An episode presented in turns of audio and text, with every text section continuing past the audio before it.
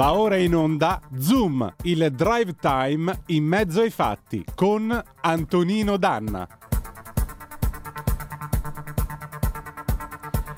Amiche e amici miei, ma non dell'avventura, buonasera! Siete sulle magiche, magiche, magiche onde di Radio Libertà. Questo è Zoom, il drive time in mezzo ai fatti. Io sono Antonino Danna e questa è la puntata di martedì 10 maggio dell'anno del Signore 2022. Cominciamo subito la nostra trasmissione ricordandovi come sempre, date il sangue, in ospedale serve sempre, salverete vite umane, chi salva una vita umana salva il mondo intero, non dimenticatelo mai. Secondo appello, andate su radiolibertà.net, cliccate su Sostienici oppure abbonati e sostienici e poi abbonati. Troverete tutte le modalità per sentire questa radio un po' più vostra, dai semplici e graditissimi 8 euro mensili della Hall of Fame fino ad arrivare al livello tutte tempestate di diamante brillante che è appunto il Creator, 40 euro mensili che vi permetteranno di essere coautori e co-conduttori di una puntata del vostro show preferito col vostro conduttore preferito.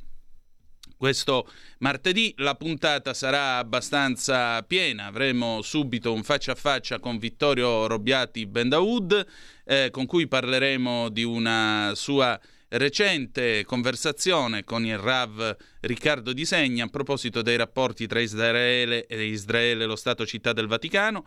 Poi avremo naturalmente eh, il faccia a faccia con un uomo che io non esito a definire un vero e proprio eroe dell'antimafia, l'antimafia quella vera, non il professionismo dell'antimafia, che è Pino Maniaci, il quale, come sapete, ha spento la sua Teleiato qualche giorno fa e l'ha spenta perché dopo una complessa vicenda giudiziaria dalla quale è uscito ehm, pulito, Ecco, se i soldi sono finiti e di conseguenza il suo segnale e la sua voce di testimone contro la mafia, contro le mafie, si è zittita, per cui ha bisogno di aiuto, ascolteremo il suo appello e la sua testimonianza. Un'ultima cosa, nell'ultima parte poi ci occuperemo del caso Moro, avremo Marco Gregoretti che ancora una volta ci racconterà eh, i retroscena e le domande ancora mh, mm, senza risposta di questo dramma, di questi 55 giorni che sono stati la prima vera e propria mutazione genetica del nostro paese. La seconda è stata quella che abbiamo vissuto a partire dall'anno 2020 fino ad arrivare ad ora mentre vi sto parlando. Ma quei 55 giorni furono il tempo in cui l'Italia perse l'innocenza. Prima però come ah, ovviamente nel finale, se ci sarà tempo, a seconda un pochettino dell'orario, avremo anche Fronte del blog con il nostro Edoardo Montolli e le nostre consuete rubriche Cose dell'altro mondo e il Paese della Sera. 0266203529 se volete intervenire per telefono nel corso della trasmissione oppure mandateci pure le vostre zappe al 346 642 7756 zappe o whatsapp che dir vogliansi. Infine, un'ultima comunicazione. Come stamattina Giulio Cainarca ha anticipato, Zoom chiuderà la sua stagione non il 29 di luglio, ma venerdì 1 di luglio. Non perché cancellino il programma. Ci sono delle risate e dei segni di esultanza e regia che voi non potete vedere, qualche infame sta ridendo, ma comunque no, scherzi a parte, semplicemente perché eh, come Giulio vi ha anticipato quest'oggi, lui sarà assente e andrà in ferie nel corso del mese di luglio e quindi sarò io che avrò l'onore, e lo ringrazio della fiducia, e l'onere e questo mi fa paura di eh, portare avanti dal lunedì al sabato la rassegna stampa. Andremo in spiaggia assieme e ci prenderemo qualche bella bronzatura tutti assieme. Mi farà piacere se mi porterete con voi. Grazie ancora. Bene, è martedì, martedì si balla con un pezzo e eh, questo è un pezzo che poi vi dico da dove arriva. I Camouflage, You Got the Power, che hanno e guardate qua che cravatta, 1976 e andiamo.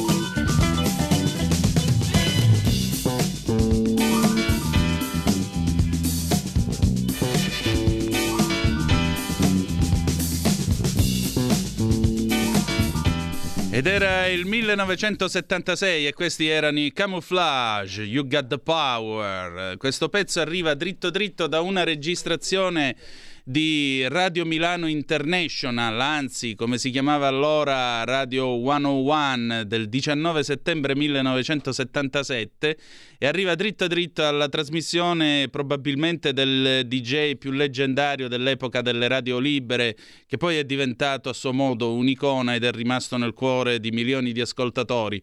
Molti di voi probabilmente avranno un brivido e si ricorderanno con affetto di lui. Era Leonardo Leopardo Re Cecconi, signore e signori. Ebbene sì, questo pezzo arriva dall'intro di una sua trasmissione. Mi è sembrato giusto rendergli omaggio questa sera con i Camouflage, direttamente appunto dalla sua trasmissione uh, Soul Train, se non mi sbaglio, del 19 settembre 1977. Il giorno di San Gennaro era un lunedì quando lui andò in onda e mandò questo pezzo dei Camouflage. Leopardo, tra l'altro, io ne sapevo veramente poco, però devo dire la verità, eh, ha ragione Giovanotti quando dice fu lui che portò la radio al suo ritmo, perché effettivamente ascoltare le registrazioni e quello che ha fatto Leopardo alla radio è stato veramente qualcosa di innovativo rispetto a tutto quello che c'era allora e figuriamoci rispetto a quello che passava nella radio statale, nella radio Rai, dove forse eh, le cose più guasconi, anzi le guasconate maggiori si dicevano in un programma che è nel ricordo di tutti, anche di quelli che non c'erano allora, Alto Gradimento con Arbore, Boncompagni.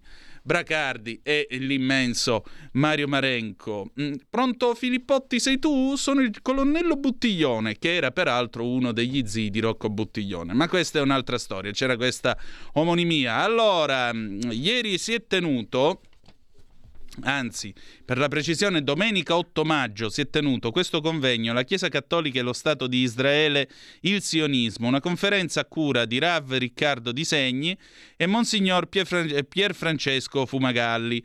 A introdurre e moderare tutto questo c'è un amico di Zoom, nonché mio ex vicino di palinsesto, purtroppo da quando Aria Fritta è stata spostata al martedì sera. Stasera ci sarò infatti alle 8.30, non siamo più vicini di Pianerottolo, però ho il piacere di avere con noi l'immenso eh, Vittorio Robbiati Bendaud. Maestro, buonasera. Eh, ciao carissimo, ciao, buonasera. Immenso perché effettivamente ho messo su tanta trippa, t- troppi chili. Eh, ma sai, se facciamo una gara non lo so chi di noi due arriva primo, eh, quindi Sai com'è? Senti Vittorio, allora, eh, la Chiesa Cattolica e lo Stato di Israele hanno instaurato ufficialmente rapporti da un punto di vista diplomatico, se parliamo dell'SCV, lo Stato città del Vaticano, eh, soltanto nel 1993, ma una delle caratteristiche eh, dei rapporti tra eh, lo Stato di Israele e la Chiesa Cattolica è che sostanzialmente la Chiesa Cattolica ha sempre sostenuto la soluzione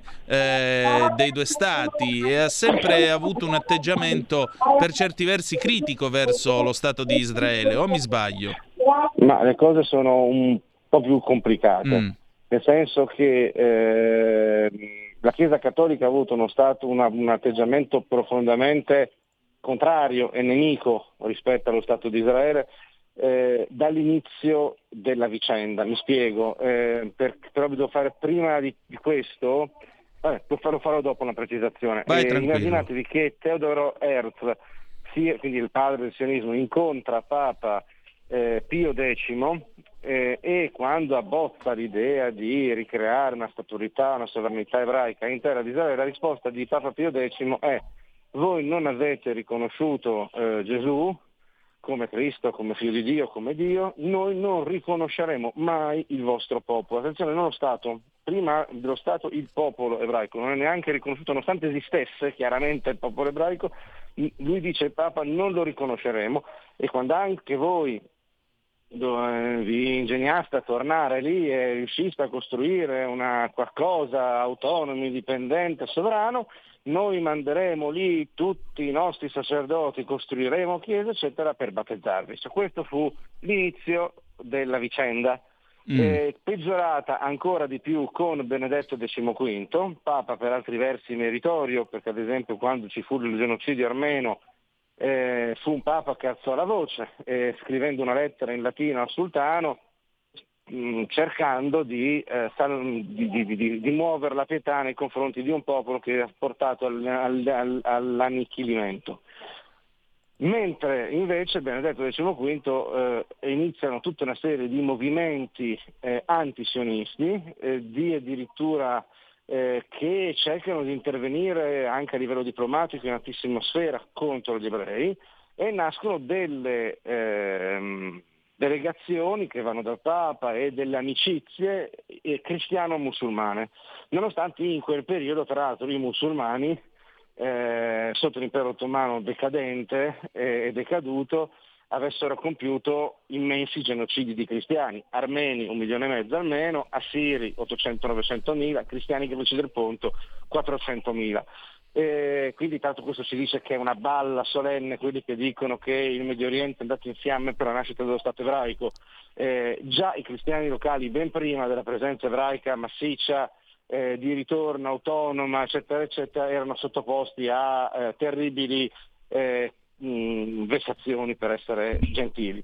Però questo è l'inizio, okay? l'inizio che si è mantenuto durante la seconda guerra mondiale eh, e addirittura una persona assolutamente stimabile come il all'epoca Gallunzio in Turchia, che è il Monsignor Roncalli, futuro Papa eh, Giovanni XXIII, quando vi è eh, da salvare degli ebrei aiutò effettivamente in maniera fattiva, positiva, tant'è che è ricordato anche con una foresta in Israele, pur tuttavia, anche perché comunque era eh, un dignitario, non era il capo in testa come dopo fu, ehm, disse noi non saremo certo noi ad aiutarli eh, a ritornare a casa. Ora la domanda è perché questa eh, ostilità? Va detto che l'ostilità alla base, prima che politica di sorta, è un'ostilità teologica che si è rotta, e infatti i riconoscimenti e i rapporti attuali che sono di segno totalmente diverso, eh, sono successivi a delle svolte. Ora, qual è la questione? Beh, cominciando qual... dal Concilio Vaticano II e dalla Dichiarazione Nostretate.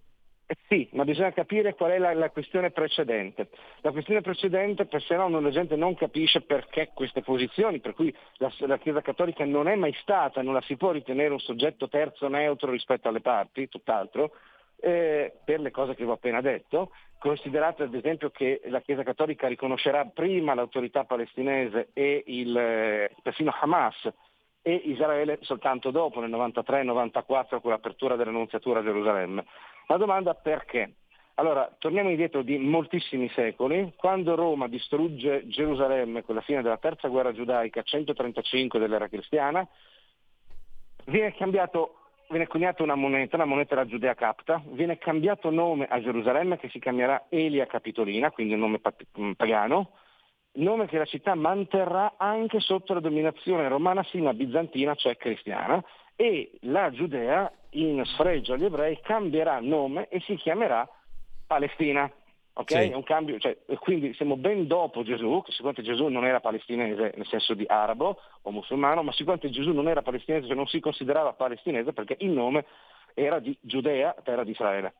Ora, cosa succede? Succede che eh, tra l'altro i romani proibiscono agli ebrei di dimorare in Giudea. Di lì a poco nasce la teologia cristiana in una società che si cristianizza progressivamente ed un impero romano quindi che si cristianizza, ed un cristianesimo che si romanizza, cioè a dire, eh, per dire che gli ebrei non avevano capito niente, che non avevano riconosciuto Gesù, che viene, viene lanciata l'accusa infamante contro gli ebrei del provveduto alla morte di Gesù, quindi ad un deicidio, tutte accuse che oggi la Chiesa Cattolica rifiuta esatto. sconfessa ufficialmente, se è andata così, allora è chiaro che un articolo fondamentale dell'alleanza tra Dio e il popolo ebraico, alleanza evidente con questo articolo in tutta la Bibbia, cioè il possesso della terra di Israele, articolo fondamentale, veniva meno.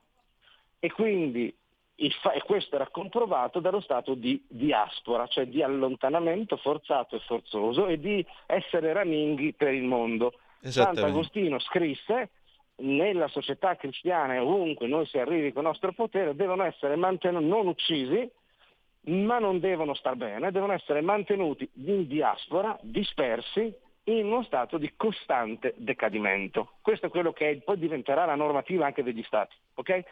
Allora, il fatto che gli ebrei tornassero, quindi questo era il segno, la dispersione e la caduta dell'autonomia politica e la diaspora dell'abbandono di Dio da parte di, cioè di Israele eh, veniva abbandonato da Dio, della fine di un'alleanza, di una nuova alleanza in cui subentrava un nuovo Israele, mentre il vecchio doveva cessare di esistere presto o tardi, meglio presto secondo loro, ma non è andata così, cioè il nuovo Israele, la Chiesa, perché questo è l'archetipo.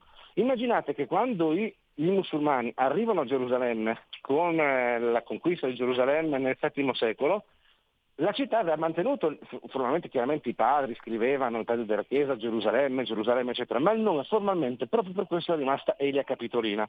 Gli ebrei ritornano con i musulmani, perché ovviamente preferivano i musulmani e i cristiani bizantini, come tra l'altro anche molti altri cristiani, gli armeni, gli assiri, i copti preferirono i musulmani ai bizantini e i, eh, e i, e i quindi gli ebrei tornarono con i musulmani. Chi si oppose al ritorno degli ebrei, considerate l'argomento teologico politico che vi ho appena detto, furono i cristiani, che scongiurarono il califo Omar di non far tornare gli ebrei. Va bene essere sottomessi ai musulmani, ma non vogliamo gli ebrei. Il califo se ne frega e trova una conciliazione, non fa andare così tanti ebrei come avrebbe voluto e come aveva promesso, ma comunque gli ebrei tornano. Okay?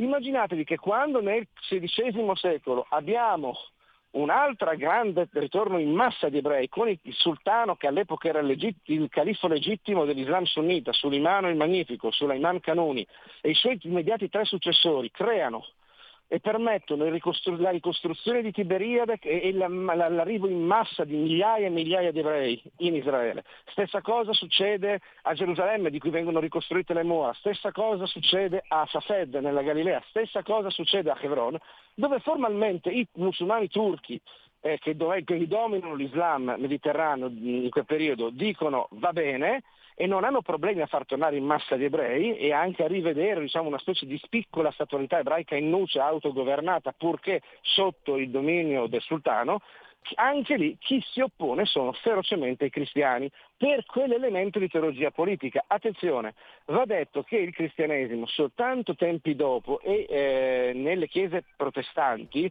eh, tra il XVIII, XIX, XX secolo sviluppa un filone pochissimo frequentato dalla cultura è stato però molto influente, molto interessante, che è tutto un sionismo cristiano, che peraltro pre, quindi credente di cristiani mm, protestanti, per lo più di varie chiese, ma è, è precedente il sionismo stesso.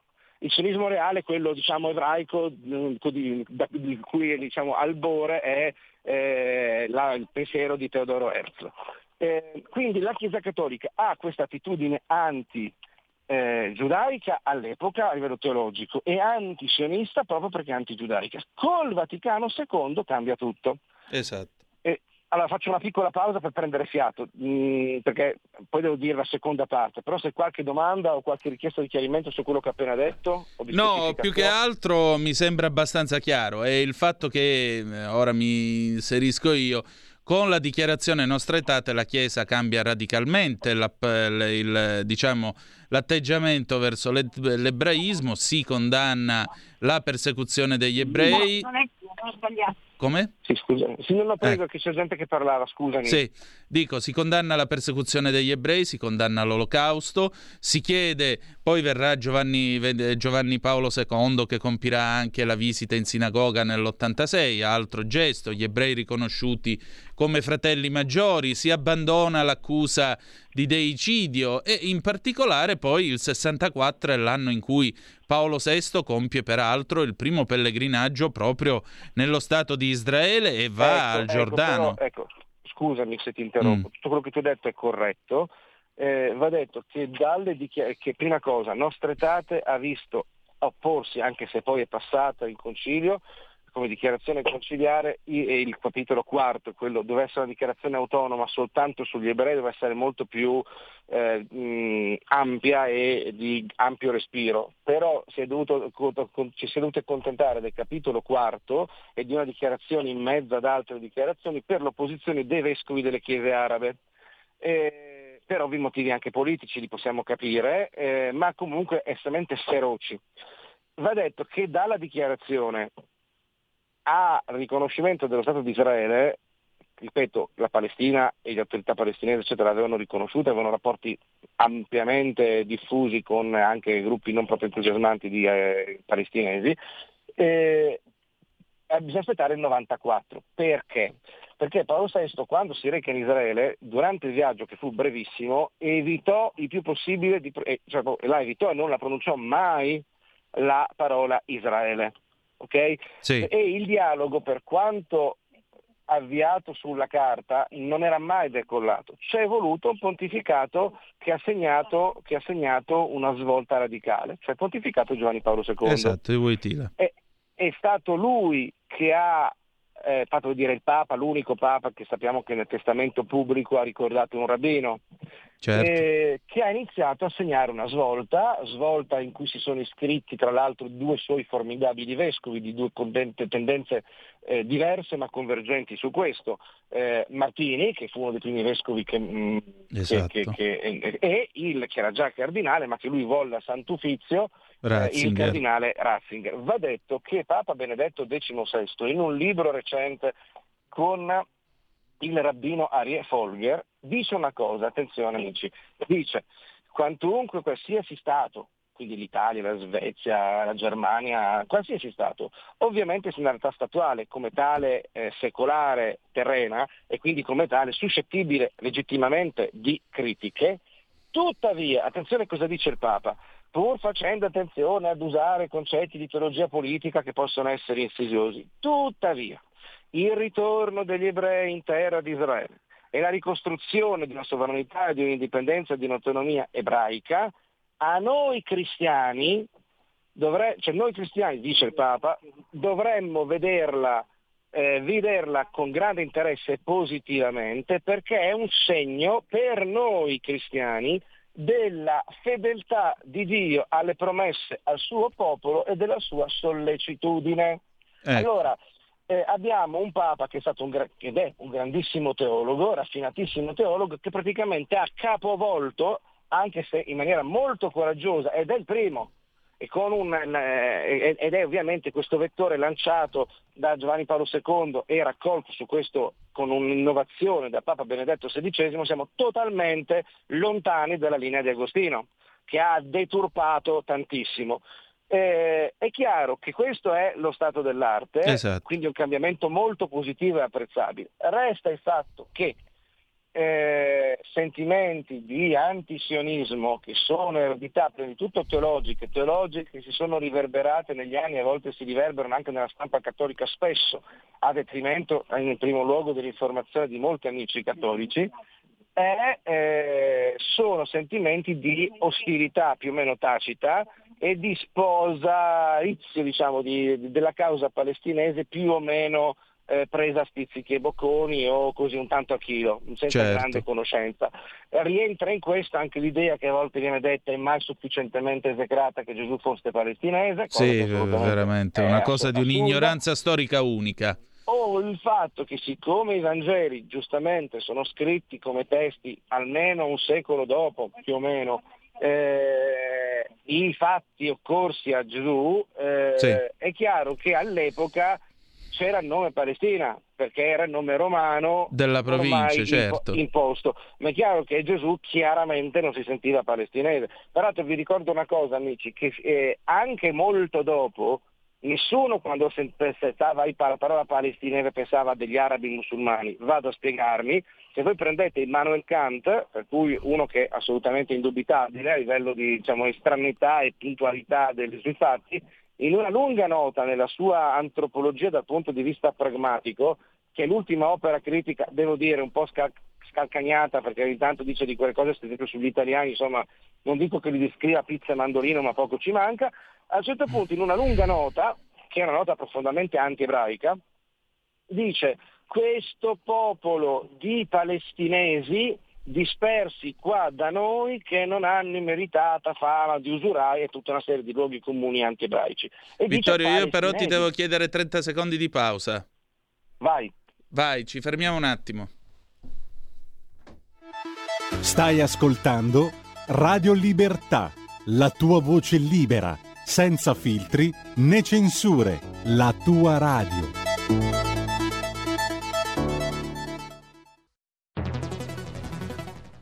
La radio è sempre di più ovunque. Io la radio la ascolto in auto con tutti i nuovi programmi, perché ho la radio DAB. E tu? Io al lavoro ascolto la radio dal mio computer. E tu? Io a casa l'ascolto dalla mia TV. E tu?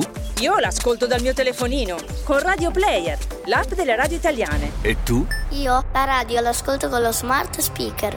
Oggi 35 milioni di italiani ascoltano la radio così. E tu? La radio, ovunque, sempre di più. Anche Radio Libertà è su Radio Player Italia.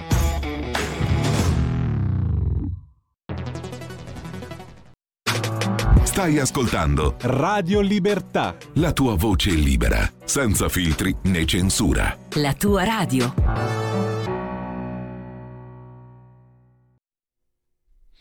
E rieccoci, siete sempre sulle magiche, magiche, magiche onde di Radio Libertà. Questo è sempre Zoom, il drive time in mezzo ai fatti. Antonino Danna al microfono con voi, con Vittorio Robbiati Bendaud. Vittorio, per avviarci alla conclusione, eh, oggi però- qual è la vera sfida in questo dialogo tra Israele e Santa Sede, visto che abbiamo un Papa che comunque frequentava la comunità ebraica in Argentina?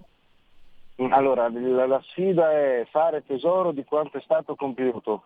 La sfida è sviluppare insieme e, e- e da parte cristiana ovviamente raccogliere questo grande faro che, proiett- che ha proiettato sia Giovanni Paolo II, i cardinali Martini e specialmente con quel punto fondamentale e vitale sugli ebrei vivi, non sugli ebrei immaginari o immaginati da letteratura, quello che dice il Papa, cioè questa cosa sollecita positivamente noi cristiani quello che ha detto Benedetto XVI. Ecco, questa, questa è la prima cosa. La seconda cosa è uno sforzo di informazione, uno sforzo di informazione che ovviamente, siccome sono realtà sia la Chiesa Cattolica che il Vaticano che lo Stato di Israele, quindi il popolo ebraico, eh, estremamente tra loro legate, sia in tensione di varicazione sia in continuità, perché come disse Giovanni Paolo II, l'ebraismo per noi ci è intrinseco. Esatto. Eh, a dif- ecco, è chiaro che non c'è soltanto un piano politico e culturale, c'è un piano religioso e culturale, c'è una storia e la storia ovviamente pesa.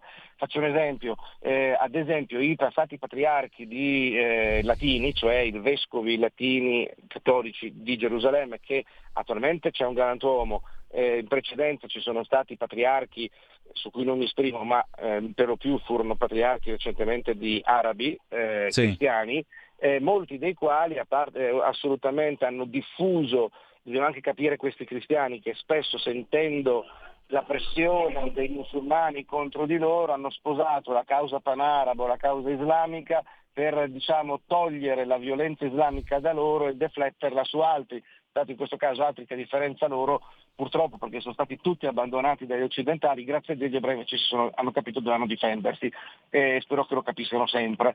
Ehm, però appunto questi patriarchi a volte hanno commerciato in armi, hanno fatto loro o altre personalità del clero più che altro eh, con accordi al limite. Ma ripeto, c'è tutta questa storia, che è una storia complessa, controversa. Eh, faccio due titoli. Ehm, eh, eh, c'è un libro pubblicato da Bonpiani, ormai antico, del professor, antico no, ma diciamo datato, de- ma ottimo, ottimo per capire la forza in gioco del professor Sergio Minerbi, La Chiesa Cattolica Israele e Vaticano, pubblicato da Bonpiani, e c'è un libro in inglese di Giulio Meotti, The Vatican Against the Jews, Sì. eh, che rende conto di tutte queste forze in gioco. Ma a parte la parte negativa, vediamo la past confluence, cioè abbiamo un messaggio che parte da Giovanni Paolo II coraggiosamente, anche perché il fatto che il Vaticano abbia Mm. approvato, riconosciuto, avviato dei rapporti diplomatici con lo Stato di Israele, ma non solo, la Santa Sede ha una commissione bilaterale su questioni molto importanti di natura etica, culturale e religiosa col grande rabbinato di Israele e si incontra questa commissione con delegati da una parte e delegati dall'altra, il Papa, i due rabbini capi di Israele, eh, diciamo ogni sei mesi mi pare. Ora Sì. Moshe magari fa parte della commissione. Cosa vuol dire? Vuol dire che se esiste questo, quell'idea che l'ebraismo diasporico era il segno dell'odio di Dio verso gli ebrei, del ripudio di Israele, quindi la teologia della sostituzione e la teologia della dispersione, per cui siete ebrei erranti, avendo errato errate, ok? L'ebreo errante è un mito più. antisemita, viene rasa al suolo dal riconoscimento fatto da Giovanni Paolo II nel 94. Quindi Esatto. Giovanni Paolo II, Martini, Josef Ratzinger. Perfetto. Io ti ringrazio Vittorio del tuo tempo e avremo modo di tornare su questo argomento e raccontarlo ancora. Grazie ancora. Grazie carissimo, buona serata a te e a tutti i nostri amici ascoltatrici e ascoltatori e forza Radio Libera. Libertà. Questo sempre, grazie a Misrael Kai, Israele vive. Ciao. Allora, eh, adesso io ho il piacere di presentarvi l'ospite del faccia a faccia. Eh, nei giorni scorsi ha anche pubblicato un drammatico video che francamente mi ha fatto dispiacere, concluso con le sue lacrime, perché dopo 30 anni, dopo tanto lavoro, eh, insomma, ce lo racconterà tra poco che cosa gli è successo. Ha detto volevo non arrivasse mai questo giorno. Pino Maniaci, 69 anni, siciliano di Palermo, giornalista. È il 1999 quando eh, rileva una TV di Partinico, è caduta la linea? E vabbè, richiamalo che intanto io lo presento ai nostri ascoltatori. Il 1999, quando Pino Maniaci rileva una TV di Partinico, Teleiato, appunto, piena di debiti. E Teleiato nel corso degli anni, grazie al suo lungo TG di quasi due ore, gli vale 300 querele tutte vinte e un'attenzione spasmodica verso la mafia e l'allora capo dei capi Bernardo Provenzano. Tanto è tale tiene duro che Provenzano si fa installare l'antenna nel covo dove si nasconde per seguire il TG di Maniaci. Lui che nel 2016 è stato indicato tra i 100 reporter al mondo, eh, imp- tra eroi dell'informazione, impara a farsi il doppio nodo alla cravatta per non farsi strozzare. La sua inchiesta sulla gestione dei beni sequestrati dalla sezione misure di prevenzione del Tribunale di Palermo, presieduto dall'ex giudice Silvana Saguto, gli costa un lungo processo con l'accusa infamante di estorsione accusa dalla quale esce assolto con formula piena e con una condanna per diffamazione a un anno e cinque mesi.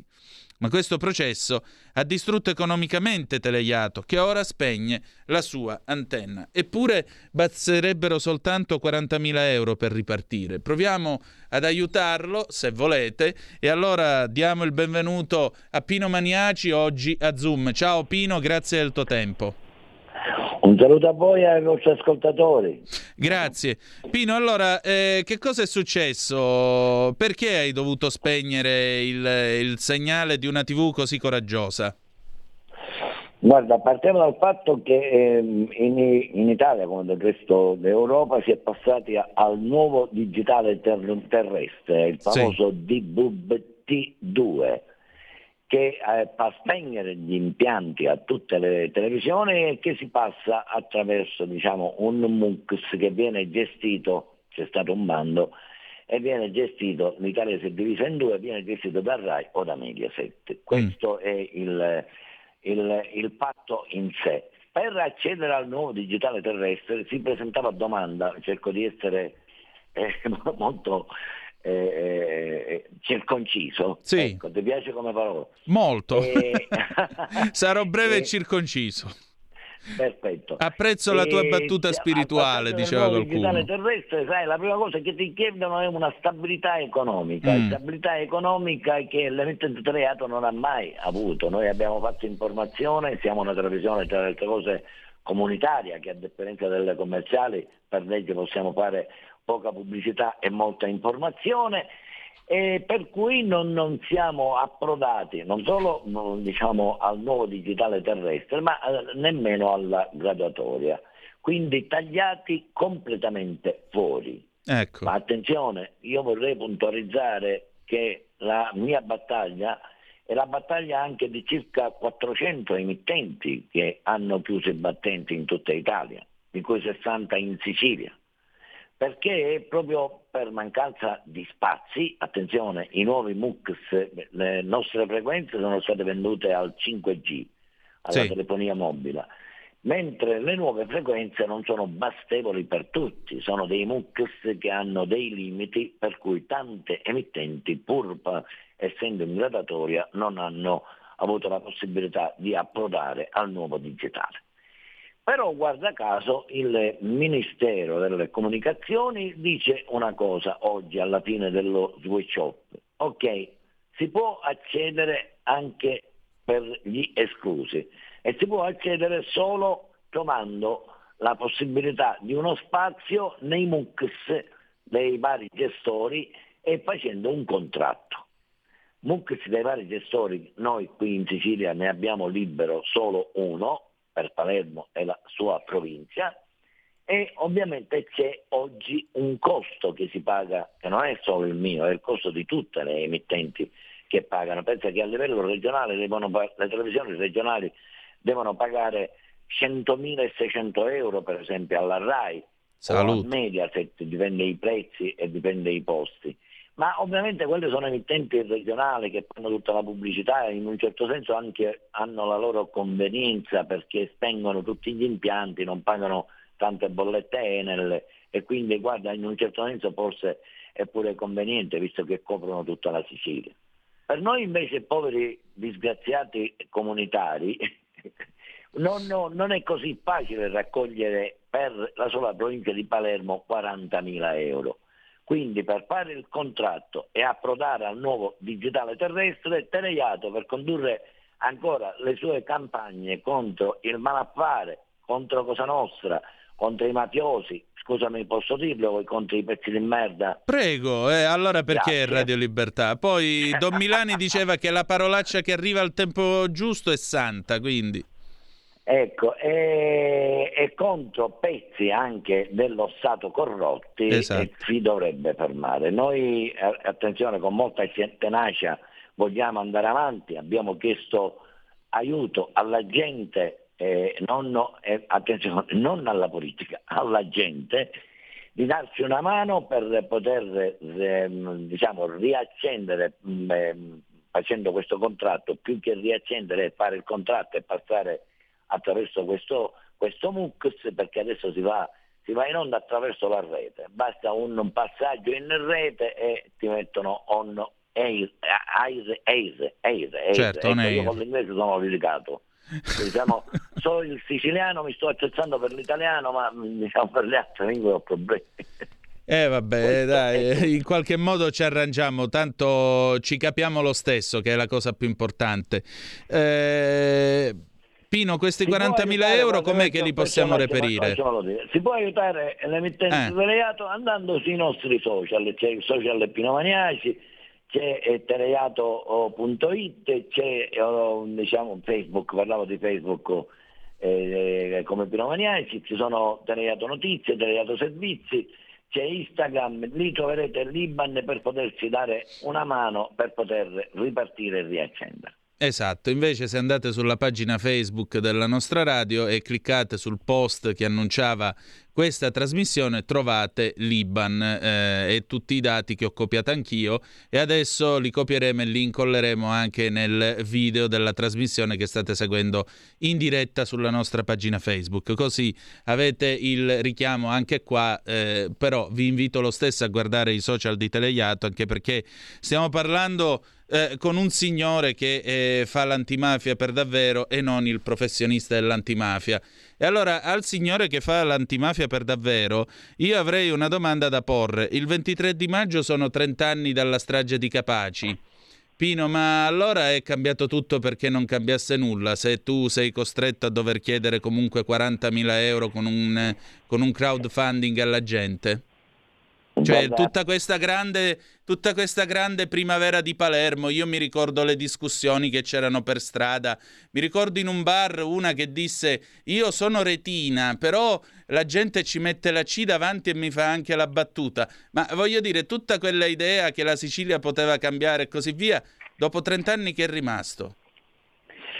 Guarda, hai, hai detto bene, questa è la terra del Gattopardo, quella per, per, per, cambiare tutto per non cambiare un cazzo ecco. ed, è, ed, è, ed, è, terribile pensare che dopo 30 anni, dopo la famosa primavera, dopo la stagione dei lenzuoli, dopo la ribellione dei palermitani, dopo che è stato, vorrei ricordarti che addirittura eh, si voleva aggredire anche il capo dello Stato e tutto quello che, che c'è stato a Palermo, oggi si ritorna invece a parlare o meglio, a, a non parlare di antimafia, perché vedi, io mi aspettavo anche una ribellione generale da parte un po' di quell'antimafia che purtroppo noi abbiamo anche bacchettato, vorrei ricordarti cosa è successo con le misure di prevenzione sì, e, appunto. e come abbiamo definito quel cerchio magico o la mafia dell'antimafia. Vedi,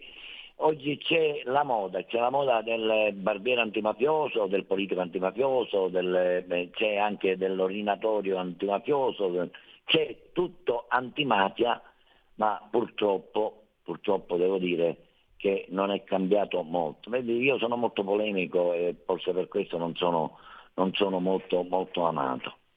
Eh vabbè, ma l'importante è avere, avere, il coraggio e la serena coscienza di dirlo, quindi figurati. Posso fare una domanda? Prego.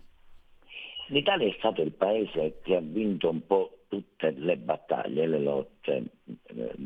Se voi partiamo anche dal brigantaggio, no? Mm. Se voi parliamo delle brigate rosse, visto che ieri è stato anche l'anniversario di Aldo Moro, dell'anonima sequestri, la, la, Sacra Corona Unita come mafia è ridotta ai minimi termini, insomma è quell'Italia che quando vuole ecco, sa portare avanti le battaglie. Adesso ti faccio una domanda, poi sì. la risposta, vediamo che risposta mi dai e poi ti, ti do la mia. Spia chi che vuoi.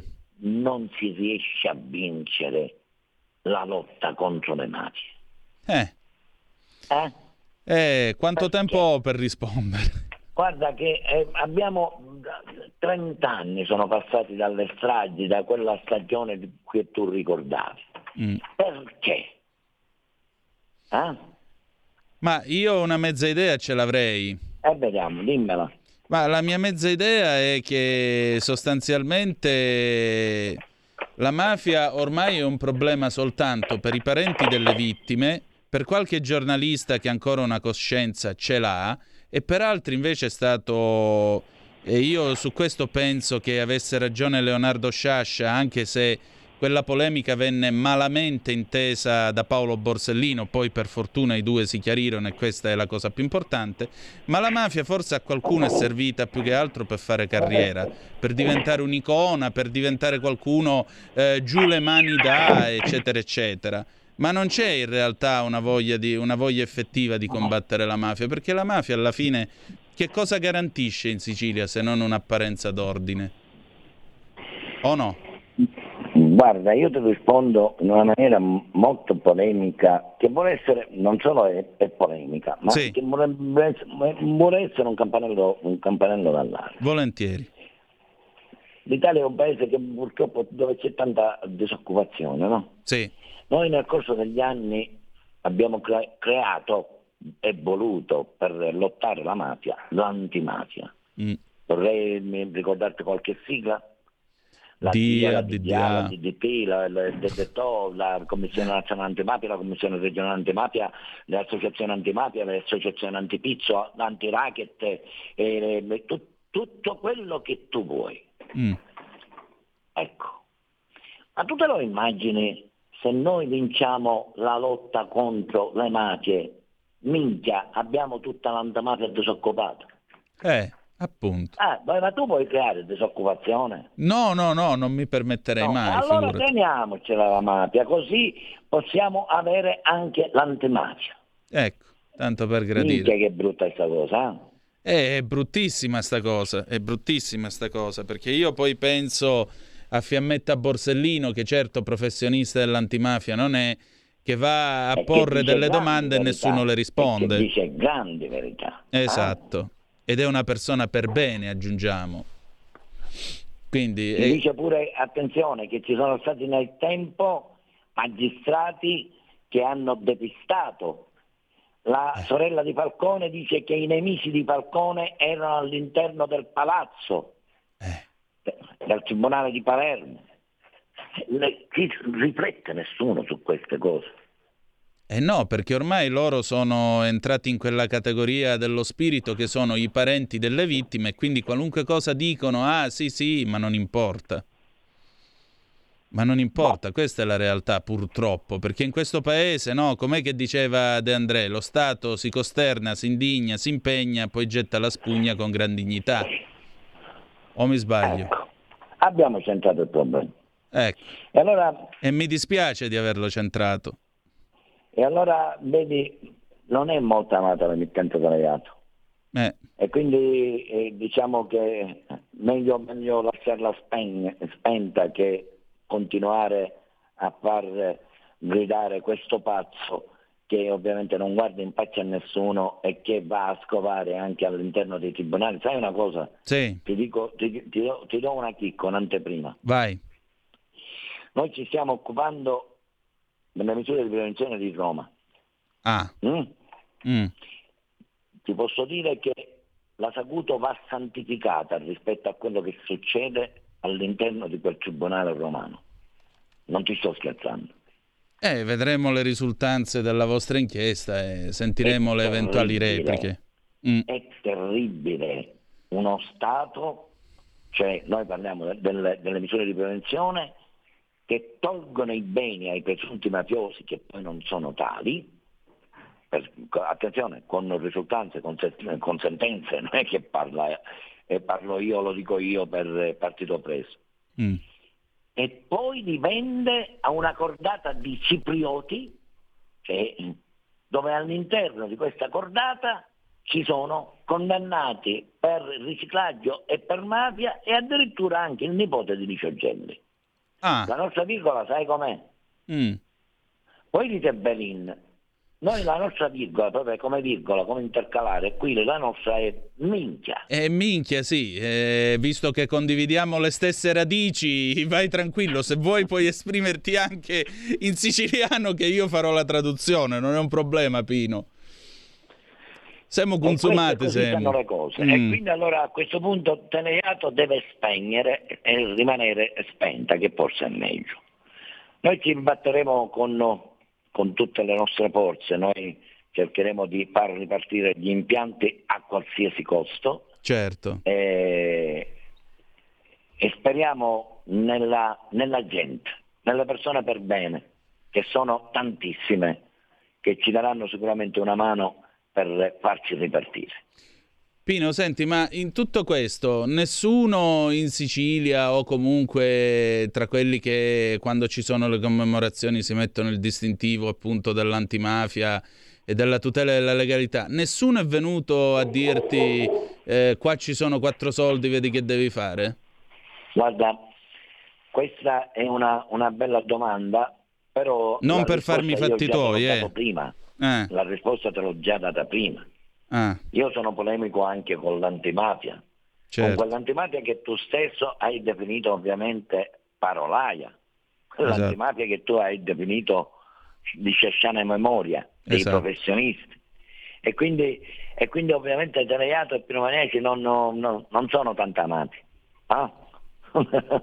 E vabbè, ma a noi interessa dare voce a tutti, per cui qua sei il benvenuto. Senti Pino, ma eh, un'ultima domanda perché eh, so che insomma eh, capisco che la situazione è anche un po', un po' quella che è, ma eh, Pino, in questi giorni il procuratore Gratteri non è stato nominato ai vertici dell'antimafia, gli è stato preferito un altro magistrato. Tu che cosa ne pensi? Torna, torna indietro oh, con, con le- la memoria e, e ricordati che a Palermo al, nel pool antimafia, diciamo, a dirigere il pool antimafia non è stato preferito Falcone, No, ma qualche altro. Antonino Meli. Ti rimasta come risposta? Ho capito. E mi ricordo anche quello che disse Paolo Borsellino dopo, qualche tempo prima di morire. La storia si ripete comunque, eh? Ah, è la stessa storia. A posto. Benissimo, siamo, siamo commossi veramente. 0266203529 se volete essere dei nostri oppure 346 642 7756. Pino, senti, tra i tuoi collaboratori c'è anche Salvo Vitale che faceva Radio Out Sì. con, con Peppino Eh, Impastato. ieri siamo stati a Cinesi per commemorazione del 9 maggio di- del 44 anniversario di Peppino Impastato. Sì, con noi c'è Salvo Vitalio che è il nostro redattore di punta, ma c'è qualcosa che non sai. Eh, Con noi dimmi. c'è anche Riccardo Rioles, che era il compagno di Pippo Fava e il Ah. capo della redazione dei I siciliani. siciliani, Guarda sì. che è il, diritto- il direttore del telegiornale. Nemmeno io sono il direttore del telegiornale di Teleato, ma Riccardo Rioles. Bellissimo, bellissimo. Eh, mio papà leggeva i siciliani. Eh, vedi che tutto si tiene. Eh, senti, eh, in tutto questo però la mafia continua a esistere, continua a vivere le sue vicende. Soprattutto Matteo Messina Denaro continua a essere una primola rossa, tu che avevi eh, fatto attaccare pure i manifesti dove c'era lui vestito da odalisca, da donna. E quando è che lo prenderanno secondo te? Ma io guarda che mi pongo anche una domanda. Eh. Sì. Ma è ancora vivo? Eh. Beh, diciamo che di Matteo Messina Denaro si sa poco, e lasciando perdere quelle leggende, lo prenderanno solo quando sì. eh, vorranno, eccetera, eccetera. Sai, io a queste cose eh, diciamo non ci credo perché al di là della corruzione che ci può essere anche eh, nelle, nelle, forze, nelle forze di polizia, io ti posso dire che ci sono degli investigatori seri che lavorano e che ovviamente eh, posso anche, anche, dirti, tra virgolette, non, non, mi posso aprire molto, che hanno cercato e usato e tentato tutte le strade per poter catturare questo latitante d'eccezione. E, è totalmente scomparso, o è troppo furbo e non è in zona, che è quello che, che, che, penso, che penso, io, cioè nel senso che non è, non è in giro in giro per, per la Sicilia come hanno fatto diciamo, i boss come Totorrina o come Binno Provenzano, oppure qualcuno addirittura dice che eh, siccome era molto malato, diabolico, parliamo di eh, una malattia renale eh, che aveva sì. addirittura bisogno anche eh, di una dialo- dialisi eh, eh, un paio di volte alla settimana, quindi potrebbe anche non essere più in mezzo a noi e questo sarebbe una bella fortuna. Comunque io ogni, ogni anno per il suo compleanno gli faccio gli auguri. Beh, Quindi, mi facevi che... anche a Provenzano che si mise addirittura l'antenna per vederti meglio. Eh, questa è un'altra bellissima storia che bellissimo il fatto che Bino Provenzano si guardava si guardava Teleiato e adesso invece pezzi dello Stato la vogliono spegnere. Eh? E vabbè, noi continueremo a dare voce a te e a Teleiato, Pino, ci mancherebbe pure, perché i giusti che fanno cose giuste a noi piacciono. Quindi, anche se è dura, anche se è tosta, e ripeto, io ripeto anche l'appello ai nostri ascoltatori, date una mano a Pino Maniaci a Teleiato perché abbiamo bisogno di voci libere, specialmente contro le mafie, perché se c'è qualcosa che fa ingrassare qualunque mafia è il silenzio ed è quello il loro, il loro vero business, il silenzio per poter fare i loro sporchi interessi. Pino, allora, che cosa farai domani? Continuerò a cercare aiuto per arrivare a quella cifra e andare a fare il contratto e poter riaccendere le antenne di Troiano. Ok, grazie Pino per essere stato con noi. E grazie anche a voi.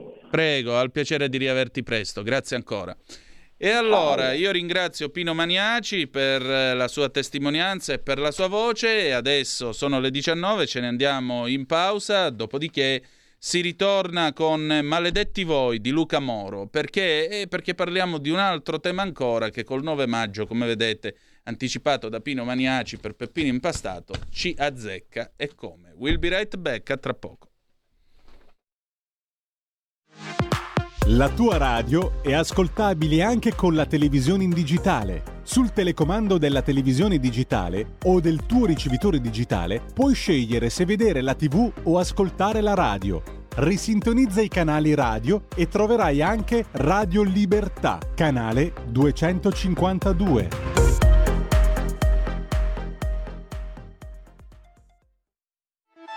Stai ascoltando Radio Libertà la tua voce libera, senza filtri né censure, la tua radio.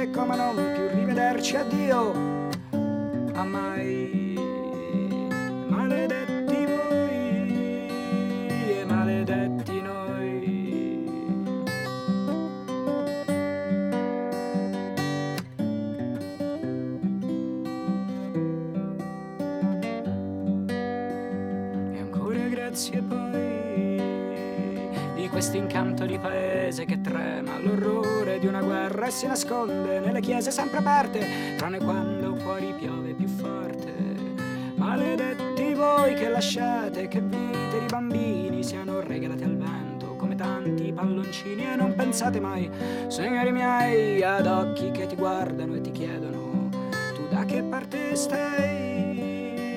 Tu da che parte stai? Spero che sia la mia.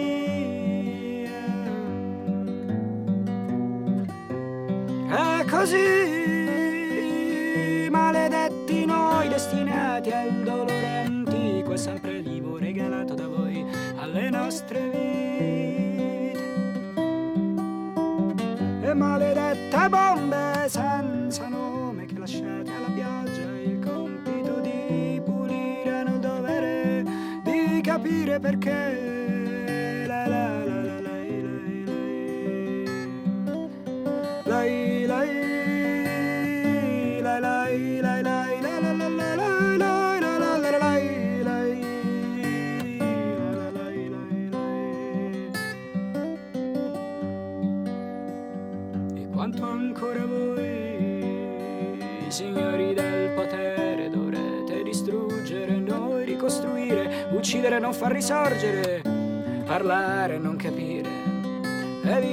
se anche voi avete un cuore che piange, che ride come il mio. Se di tanto in tanto ci parlate con Dio, quando la notte ascolta il suono dei vostri pensieri più lunghi.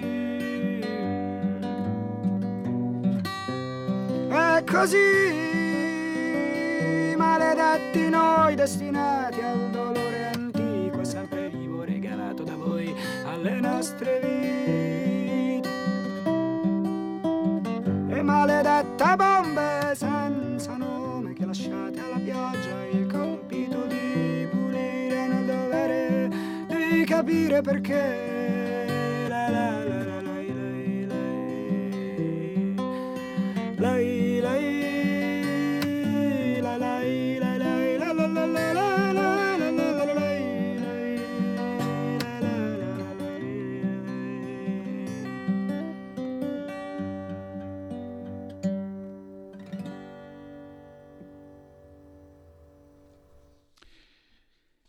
Questa è Maledetti Voi, cantata da Luca Moro, una canzone del 1999 che fa da sigla finale al film Piazza delle Cinque Lune di Renzo Martinelli, film uscito nel 2003, nel quale appunto c'è questa parte eh, dedicata a... Ehm, cioè questo film si basa su questo magistrato che riceve una bobina girata presumibilmente in Super 8 nel 1978 nella quale si vede la strage di Via Fani e lui comincia a fare tutta una serie di, di indagini che però lo portano a cozzare contro lo Stato.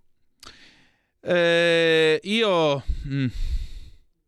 io in questi giorni ho cercato naturalmente di documentarmi su Luca Moro, su Maria Fida, Modoro, su Maria Fida Moro, ho visto alcuni loro appelli su YouTube e insomma vedere un uomo di 47-48 anni commuoversi e piangere mentre parla di suo nonno, perché eh, voglio dire aveva due anni e mezzo quando Aldo Moro fu rapito e eh, ucciso, Mm, vi assicuro che non è bello, non è bello vedere un uomo fatto e finito che piange, è davvero drammatico. Io non riesco a sopportare queste, queste immagini. Cap- provo, provo davvero a capire il, il, dolore di quest'uomo che è cresciuto in questo modo perché Maria Fida giustamente dice lui era il più piccolo di tutti noi e non è stato possibile spiegargli il perché di tutto questo.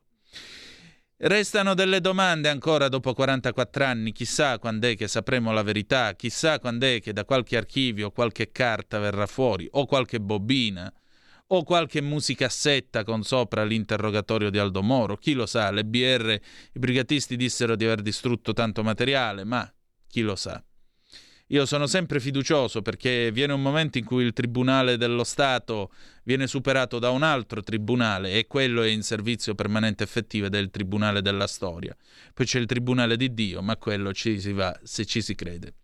Oggi ho parlato con Marco Gregoretti di tutto questo, sentite che cosa ci siamo detti. E come ogni martedì abbiamo con noi il grande Marco Gregoretti che ancora una volta ci porterà in uno dei misteri italiani eh, più dibattuto, a maggior ragione che ieri è stato il 44 anniversario. Marco, intanto grazie ancora una volta per il tuo tempo e per la tua eh, disponibilità. Senti, dal tuo immenso e sterminato archivio emergono due cose. La prima, quando hai messo un DVD sul caso Moro nel tuo computer è andato completamente in palla. La seconda è una cosa che tu hai twittato stamattina. Craxi era arrivato alla liberazione di Moro o mi sbaglio? Ce la spieghi un po' questa storia? Allora, eh, tre cose. La prima, una battuta sul mio archivio, mm. eh, che giustamente tu con la massima umiltà dici un, immenso. Una volta un giovane cronista che poi ha fatto carriera, che, cor- che collaborava con me, aveva visto delle cose e mi disse mi chiamava Greg, signor Greg, signor Greg, lei dovrebbe essere miliardario con tutte le cose che ha. Questo per, per una battuta, però quando poi fai, quando fai con passione questo lavoro non, non, non capisci la, la, monetizzazione del materiale che tu hai perché il tuo scopo è, è un altro. Ecco. E anzi, più materiale hai, più rischi di, come si dice in gergo, restare con le, con le pezze al culo. Però... o di trovarti un presidente della Repubblica che mentre ti dà un premio di giornalismo ti dice adesso anche basta, per favore. Senza dire chi è. Lo abbiamo imitato, ma non diciamo chi è. Prego. Eh, no, allora, le, eh, le due cose. Eh, io l'altra sera, quando ho fatto il cos'era l'otto sera, ho fatto qualcosa, sì.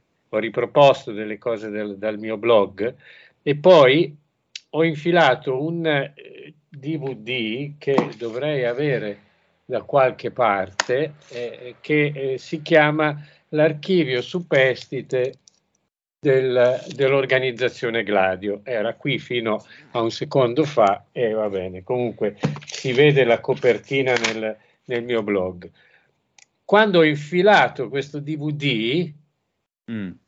io non, sembrava The Day After, cioè il computer ha cominciato a fare un suono, ho detto oddio, e non usciva, non riuscivo a farlo neanche uscire, non partì, si è partito in realtà, è partito, ha cominciato, ha cominciato a far vedere dei documenti eh, e, poi dopo, e poi dopo ha cominciato a fare questo rumore sinistro dovuto spegnere il computer e ho detto no, no, no, non infiliamolo più perché mi salta tutto il computer. È, un, è una battuta, un divertissement, però in effetti in quel DVD ci sono tante cose anche relativamente al caso Moro, documenti peraltro che io ho, ehm, ho pubblicato in passato eh, come, come quello appunto in cui veniva incaricato un, un, agente dei servizi segreti di eh, consegnare al capocentro eh, di, a Beirut dei servizi italiani, che era il colonnello, mitico colonnello Giovannone,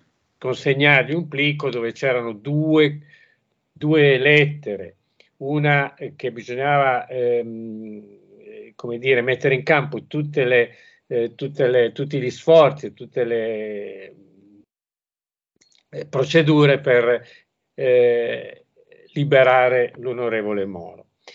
E l'altro era di cercare, eh, era un incarico personale a questo agente segreto, eh, di cercare Carlos e di terminarlo. Questo agente segreto italiano era uno dei pochi che riusciva a eh, identificare Carlos, che era il capo della rete Separat, a cui facevano, eh, come dire, aderivano anche alcuni apicali delle Brigate Rosse perché Carlos era un grande trasformista, quindi però questo agente segreto aveva individuato qualche cosa negli occhi, forse una piccola cicatrice, insomma era l'unico che era in grado di, di eh, identificarlo e si nascondeva tra Tripoli e Budapest Carlos, perché aveva questa doppia, eh, doppia residenza, diciamo. Il problema è che nel primo documento, quello in cui si chiede di eh, liberare Moro, eh, eh, c'è una data che è antecedente di 5 o 6 giorni, mi sembra, adesso non ce l'ho qui comunque pubblicato, e Moro fu rapito il 16 marzo, quel documento era datato 7-8 marzo, una cosa del genere, quindi siccome vanno a liberare, chiedono di liberare Moro prima che Moro venga, venga rapito. Appunto. In realtà, eh, in realtà eh, era in codice, diciamo, l'estremo tentativo di evitare il rapimento Moro e che questo incarico venisse in qualche modo poi eh, conferito al capocentro dei servizi italiani a Beirut la dice lunga sulle, sulla composizione, su, sulla, sulle complicità, sulle, sulle diramazioni internazionali. No, se... Reggimi se sbaglio, ma nelle lettere Aldo Moro infatti non accenna per caso alla possibilità di una soluzione palestinese. Non vorrei ricordare male, Mi ma credo che sì, in uno o due lui accenni all'OLP. Anch'io ho delle...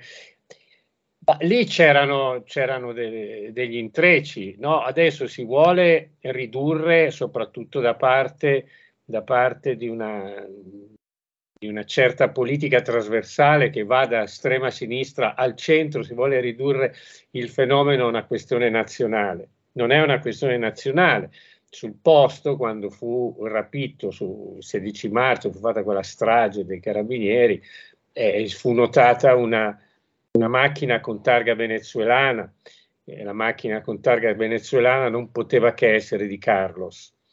E Carlos fu poi quello che diede il colpo di grazia, secondo ricostruzioni, diciamo che diede il colpo di grazia a tutti i poveri carabinieri. Poi riuscire a fare quella, quell'operazione di potenza geometrica come venne definita senza sfiorare neanche con un, con un vetrino l'onorevole Moro, i casi sono due, o Moro non c'era, è stato rapito da un'altra parte, eh, oppure era, non erano certo quelli della... della Il famoso Tex Wheeler di cui parlarono esatto. eh, i giornali al tempo, 47 bossoli sparati tutti dalla stessa arma. Insomma, e chi cavolo sei? Mandrache. Esatto, esatto. E quindi questo per rispondere in, alla prima domanda del fatto che questo DVD o CD si è infilato, quelli sono documenti, è una parte dei documenti che sono nascosti eh, sottoterra, diciamo in cunicoli stretti nel nord della Sardegna. Mh? Mm? dove ci si può infilare solo una persona molto abile che non soffra di claustrofobia io, e, e lì c'è quello che viene definito l'archivio superstite dell'organizzazione Gladio. Occhio che l'organizzazione Gladio vera non era quella piccola bufala che Andreotti ci regalò alla Camera con quanti erano i 632 con la, con, con la baionetta, eccetera. L'organizzazione Gladio, Stay Behind, era una cosa ufficiale della Nato, che non c'era solo in Italia, che ne facevano parte i, i, diciamo, i, gli eccellenti dei corpi di eccellenza, quindi c'erano paracadutisti, consubi, eh, insomma, aviatori, no? ecco, e, e gente che andava in giro per il mondo a fare operazioni e si infiltrava. Moro era anche il detentore di tutto l'elenco, di tutta la, la, la mm, eh, sì, di tutta la struttura di controspionaggio occidentale in Europa, quindi rapendo Moro, si sono, si sono presi anche tutti i nomi di tutta la nostra struttura di controspionaggio. Alcuni sono morti in strani incidenti, quasi tutti, diciamo, compreso il famoso colonnello Ferraro, che, tro- che, fu trovato impiccato, mi sembra, alla maniglia della porta del bagno. Non so se, ecco, se ricordate, anche lui faceva parte di questa struttura. E lui, un altro agente che si chiamava Tano Giacomina, eh, che, è stato, che, che, è morto in, anche lui in uno strano incidente, suicidi, tentativi, eccetera, eccetera. Ecco. Eh, la seconda questione che ponevi, quella della, della liberazione di Aldo Moro, eh, in cambio di, la, della liberazione di terroristi eh, o insomma tra virgolette combattenti delle Brigate Rosse o di altre organizzazioni che facevano parte della filiera. Eh, allora, è una vecchia intervista che io feci nel 2005 all'avvocato Giannino Guiso, che era avvocato di Craxi, ma era anche l'avvocato di Curcio. No? E, e Guiso disse a Craxi che c'era assolutamente la possibilità di liberare l'onorevole Aldo Moro e Curcio, secondo quello che mi raccontò eh, Giannino Guiso, che, che, io misi nell'intervista nel 2005, eh, e Curcio sarebbe stato d'accordo anche con lo scambio di un solo terrorista. Io quest'estate, presentando un libro, ho parlato con uno dei terroristi eh, che erano inseriti in questo gruppo e che magari poteva essere l'unico. Il famoso autore... gruppo dei 13 che era stato sì, dal sì. quale Leone aveva selezionato la Besuschio quando disse che lui stava con la penna in mano perché Leone sì. cercò di salvare la vita a certo. Moro. E certo. E, certo. e eh, io parlai quest'estate, lui ha, questo, eh, si chiama Giorgio Panizzari è, un, stato condannato all'ergastolo per una rapina in cui ci scappò, credo, il morto, che poi non è stato manco lui a ucciderlo, però insomma c'era tutto il discorso del terrorismo, quindi, e lui ha scritto un libro insieme a un altro ergastolano che si chiama Tino Stefanini, che era uno dei, dei collaboratori più stretti di Vallanzasca, e ha scritto un libro io quest'estate l'ho, l'ho presentato in montagna, ho chiacchierato con lui, lui era oggettivamente uno di quelli che poteva, se fosse stato liberato, avrebbero liberato Moro. Questo lui in qualche modo parlando indirettamente me lo ha confermato. E comunque l'intervista di, di, di Giannino Guiso, eh, a Giannino Guiso concludeva, io gli chiedevo ma scusi ma perché poi eh, perché poi la nostra operazione è stata bloccata, ma sono arrivati a un passo e lui Guiso di, spiegò che c'era una frattura nelle Brigate Rosse tra l'ala militare, l'ala politica, eccetera, e quindi poi finì come finì. Io penso che fu una cosa molto più ampia. Di Moro, Moro è stato, è, insomma, era, eh, era il politico più importante d'Europa, secondo me, in quel momento cioè, stava facendo tante cose importantissime. Allora, alcune precisazioni per chi ci sta ascoltando, perché mentre parlavi ho fatto una verifica.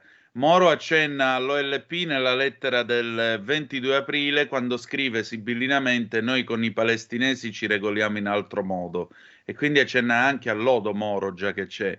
L'altra cosa per quanto riguarda la figura eh, di Giorgio Panizzari, lui faceva parte dei NAP, gruppo terroristico sì. di estrema sinistra, ed era nell'elenco dei 13 che era stato indicato dalle Brigate Rosse nel comunicato numero 8, 24 aprile 1978 ed era quello l'elenco appunto dal quale trarre i terroristi da graziare o liberare in cambio della vita di Moro. Poi alla fine, come ricordiamo, eh, questo elenco si ridusse a una sola persona, Paola Besuschio, che era comunque che era malata, era in condizioni di salute non, eh, non molto eccellenti e il presidente Leone disse io potrei tranquillamente graziare questa, visto che in queste condizioni sarebbe un gesto umanitario, ci ridarebbero Moro. Ma Andreotti disse una cosa del genere, dice sì, tu la grazi, Dopodiché, siccome c'ha altri ergastoli sulla coscienza, e quelli le restano e in galera ci resta lo stesso. I brigatisti si sentiranno presi in giro. Poi Andreotti disse sempre di aver giustificato la fermezza col fatto che c'erano le famiglie dei morti, della scorta ovviamente di Aldo Moro, e c'era anche il fatto, dice, se io libero, se noi liberiamo i brigatisti e trattiamo per Moro, ci troveremo la rivolta nelle carceri. Però una cosa emerge dalle lettere di Moro. Moro non accenna mai alla scorta, se non all'inizio quando dice se la scorta non fosse stata amministrativamente insufficiente. Sembra quasi avere fastidio verso chi doveva tutelare la sua vita. E però lui non ne parla mai di questi cinque morti. Perché?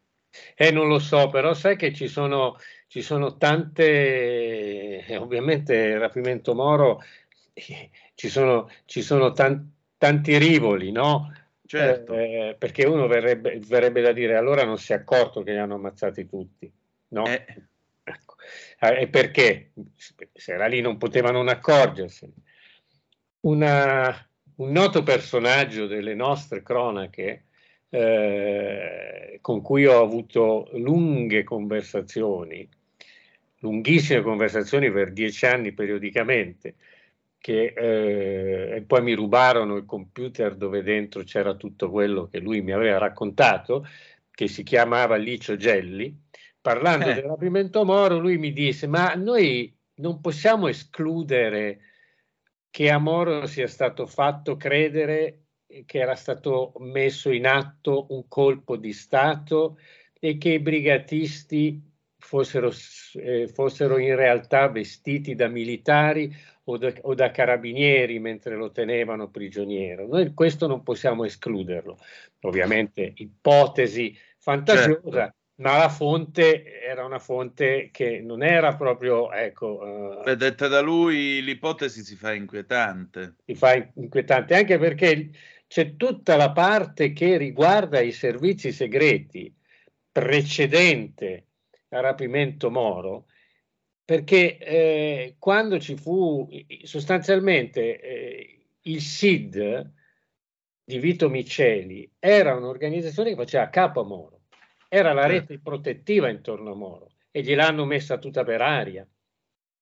Certo. Moro era senza protezione da tutti i punti di vista quando lo hanno sequestrato.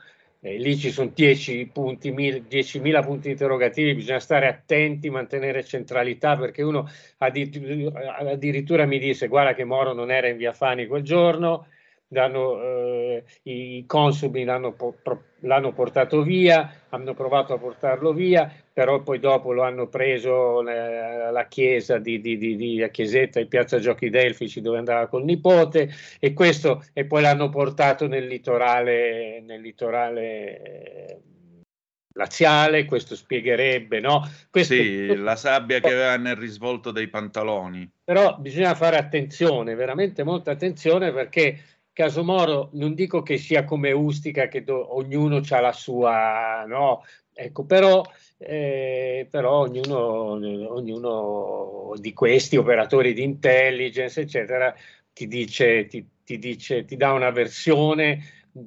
suggestiva, ecco, no? Beh, dire Moro non era lì, era da un'altra parte, molto suggestivo, no? Ecco, certo. poi si, si rischia di, di, di, di, farlo diventare un caso come Elvis Presley, cioè è morto, non è morto, ecco purtroppo è morto, è morto e con lui, con lui sono morte tante cose perché quello è, stato, quello è stato un colpo di Stato, l'uccisione di Moro è stato un colpo di Stato che dal mio punto di vista eh, io eh, sono per una, una spiegazione internazionale che però porta all'opposto di quello che si è sempre raccontato, porta dall'altra parte del muro di Berlino. Dalla... Cioè la famosa minaccia di Kissinger del 76, lei un giorno con queste sue politiche di portare i comunisti al governo la pagherà cara, che fu riferita da Noretta Moro, non è vera.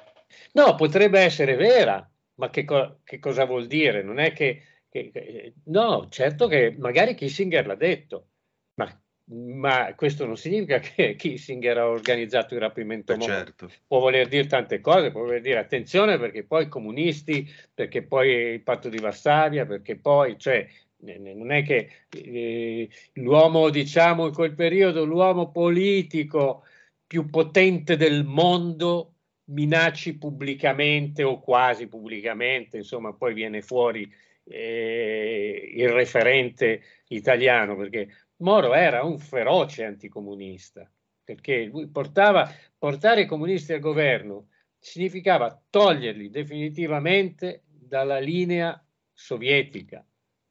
E, e infatti, se vediamo gli oppositori eh, di Berlinguer e di Moro, erano quelli legati ad Armando Cossutta, con tutto il rispetto, eh, perché voglio dire, Armando Cossutta aveva la sua coerenza. Ecco. Eh, a Berlinguer avevano fatto quel giochino anche del, dell'attentato mascherato da incidente che non era riuscito nel 73 in Romania. Lì poi c'è un'altra cosa sulla, sull'attentato a Sofia dove mi, mi, pare che morì il suo autista. Mi sì, povero Berlinguer. E quando, quando ci fu quella, quella, cosa, a me hanno anche detto che gli spararono e che, e che Berlinguer aveva un, un, buco nella gamba.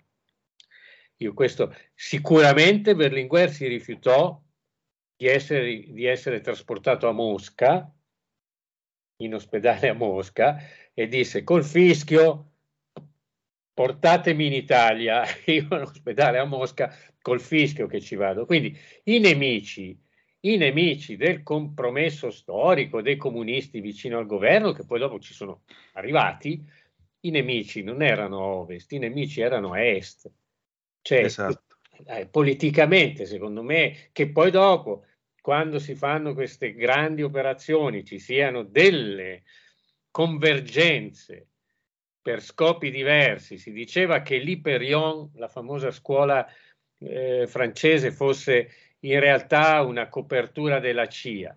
Io penso che in realtà l'Hyperion fosse una specie di camera di compensazione dove le due intelligence più importanti del mondo in quel momento si incontravano, diciamo dei paesi, delle, delle superpotenze si incontravano. Io penso piuttosto questo, ecco, che, perché tutta questa, questa eh, narrazione che colpa della CIA, che colpa dell'America, che colpa della Nato. La Nato ne ha fatte di tutti i colori, questo, la CIA ne ha fatte di tutti i colori, che KGB non ne parliamo però.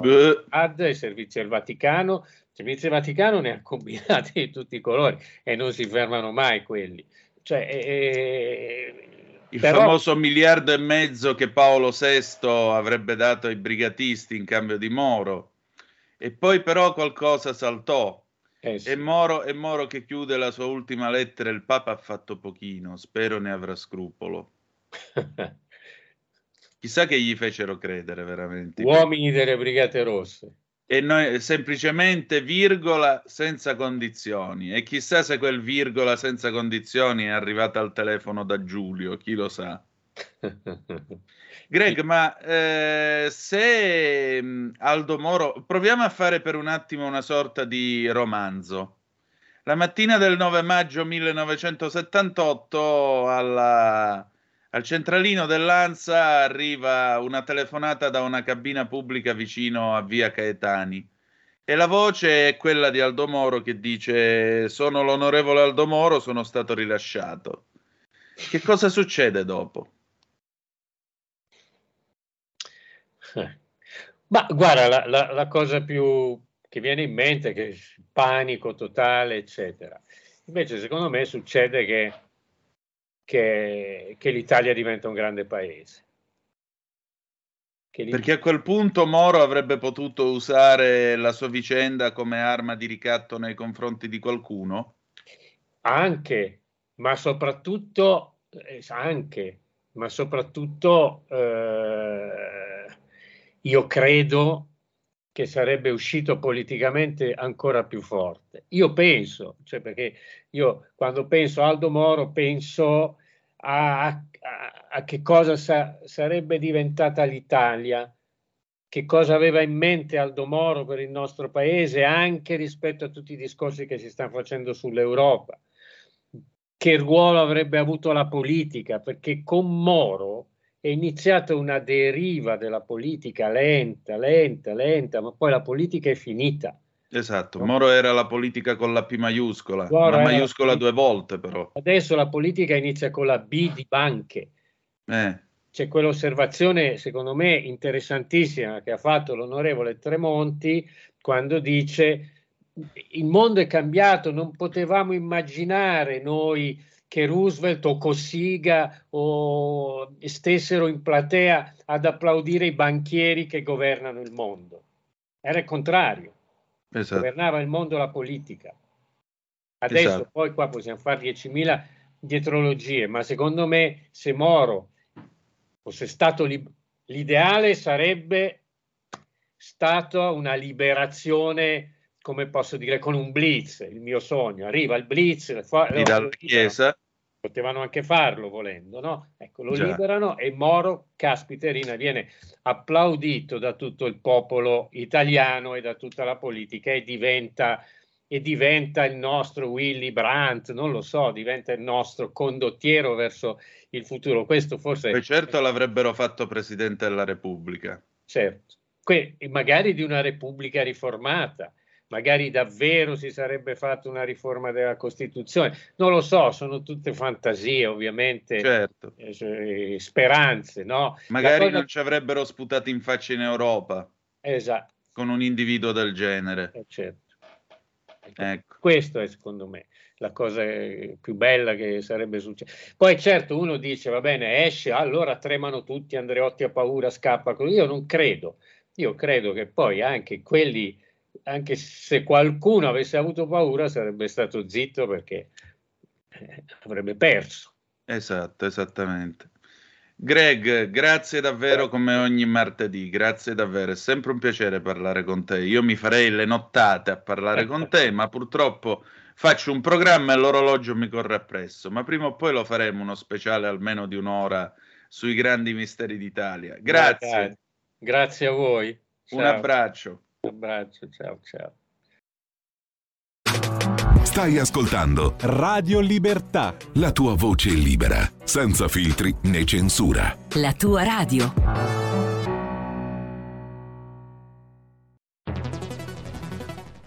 La radio è sempre di più ovunque. Io la radio l'ascolto in auto con tutti i nuovi programmi, perché ho la radio DAB. E tu? Io al lavoro ascolto la radio dal mio computer. E tu? Io a casa l'ascolto dalla mia TV. E tu? Io l'ascolto dal mio telefonino, con Radio Player, l'app delle radio italiane. E tu? Io la radio l'ascolto con lo smart speaker. Oggi 35 milioni di italiani ascoltano la radio così. E tu? La radio, ovunque, sempre di più. Anche Radio Libertà è su Radio Player Italia.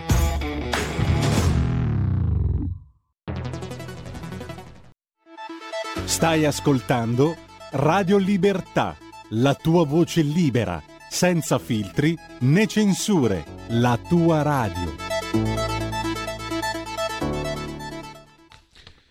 E rieccoci, siete di nuovo sulle magiche, magiche, magiche onde di Radio Libertà. Questo è sempre Zoom, il drive time in mezzo ai fatti. Antonino Danna al microfono con voi, 346-642-7756. Se volete inviarci le vostre zappe o whatsapp che dir vogliansi, oppure possiamo prendere al volo una telefonata allo 0266 203529 perché è stata una puntata come vedete abbastanza densa, abbastanza eh, col fiato sul collo, abbiamo fatto un po' la corsa con l'orologio, ma adesso possiamo rallentare proprio poco poco il ritmo della serata 0266203529 se volete essere dei nostri per telefono oppure 346 642 7756. Prima di passare a cose dell'altro mondo e il paese della sera abbiamo Edoardo Montolli con il suo Momento che è la rubrica che esce ogni martedì su eh, Cronaca Vera. Ho il piacere di leggervela perché riguarda Elon Musk, personaggio che anch'io eh, che non esito a definire un avventuriero perché ancora io non ho capito questo come faccia i soldi, dove li faccia e come sia riuscito a comprarsi Twitter eh, più tutte le iniziative assurde che fa, boh, o comunque non assurde, che io non riesco a comprendere. La rivolta contro la censura del Masaniello miliardario. Elon Musk è l'uomo più ricco del mondo giù di lì ma tra tutti i paperoni del pianeta il più anomalo. Ha venduto tutte le sue case perché appesantiscono le persone. Non è interessata al potere né alla sua gestione, sicché quando si è comprato Twitter per 44 miliardi ha annunciato il free speech, la libertà assoluta di parola, in coloro che tirano le fila della censura si è scatenato il panico. A noi pare al momento come il masaniello della rivolta di Napoli rispolverato da Pino Daniele nella mitica Isoppazzo. Certo, decisamente più agiato, ma comunque una scheggia impazzita in un sistema digitale che pareva ormai sotto il ferreo controllo delle autorità.